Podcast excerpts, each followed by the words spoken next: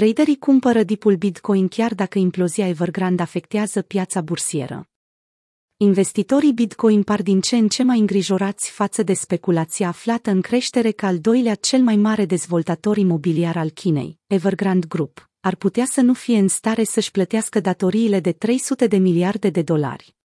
Această frică s-a manifestat în piața bursieră globală sub forma unor scăderi cuprinse între 2 și 5%.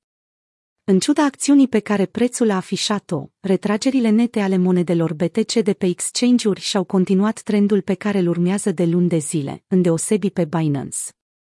Traderii știu că fiecare exchange are o interfață diferită și oferă un profil și o experiență diferită utilizatorilor. De exemplu, lichidările pe Bybit tind să fie mult mai extreme în comparație cu FTX, care este un exchange cunoscut pentru clienții conservativi pe care îi are. Să luăm de exemplu scăderea la 40.000 pe care Bitcoin a suferit-o azi noapte. Aceasta a cauzat lichidări de 500 de milioane de dolari într-o singură oră.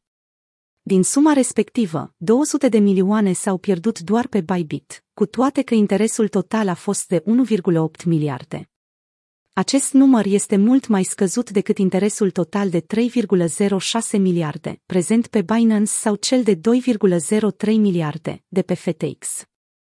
Datele colectate de Bybit arată că traderii care folosesc Bybit sunt mult mai agresivi și au un apetit de risc mult mai ridicat decât cei care folosesc alte platforme.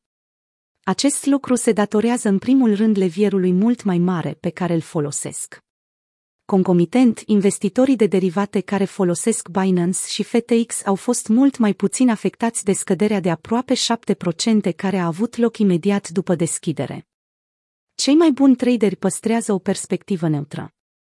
Pentru a înțelege cum învață traderii profesioniști care sunt fie bullish, fie bearish, trebuie să analizăm prețul premium prezent pe piața futures. Acest indicator măsoară diferența dintre contractele futures pe termen lung și prețul spot al monedelor BTC. Într-o piață sănătoasă, un preț premium cuprins între 5 și 15% este oarecum normal. Această diferență este cauzată de vânzătorii care au nevoie de colateral mai mare pentru a păstra pozițiile deschise.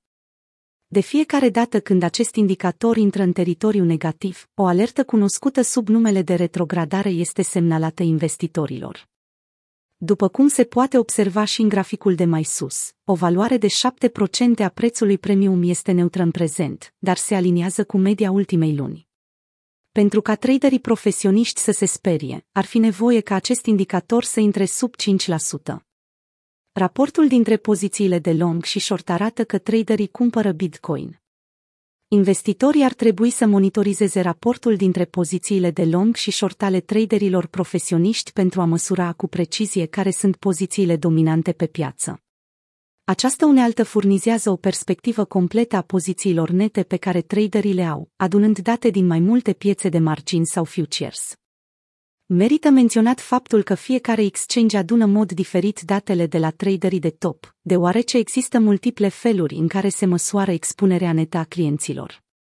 Așadar, orice comparație între furnizori diferiți ar trebui să fie bazată pe schimbări procentuale, nu pe numere propriu-zise.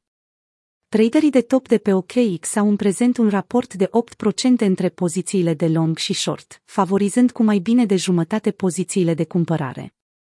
Pe de altă parte, traderii de derivate de pe Binance au păstrat cu consistență un raport de 10% în favoarea longurilor, chiar dacă prețul Bitcoin a suferit o corecție. Toate datele au confirmat faptul că traderii de retail au fost cei mai afectați din cauza pozițiilor bullish cu leverage ridicat. Între timp, traderii profesioniști fie și-au păstrat pozițiile, fie au profitat de discountul prețului pentru a cumpăra.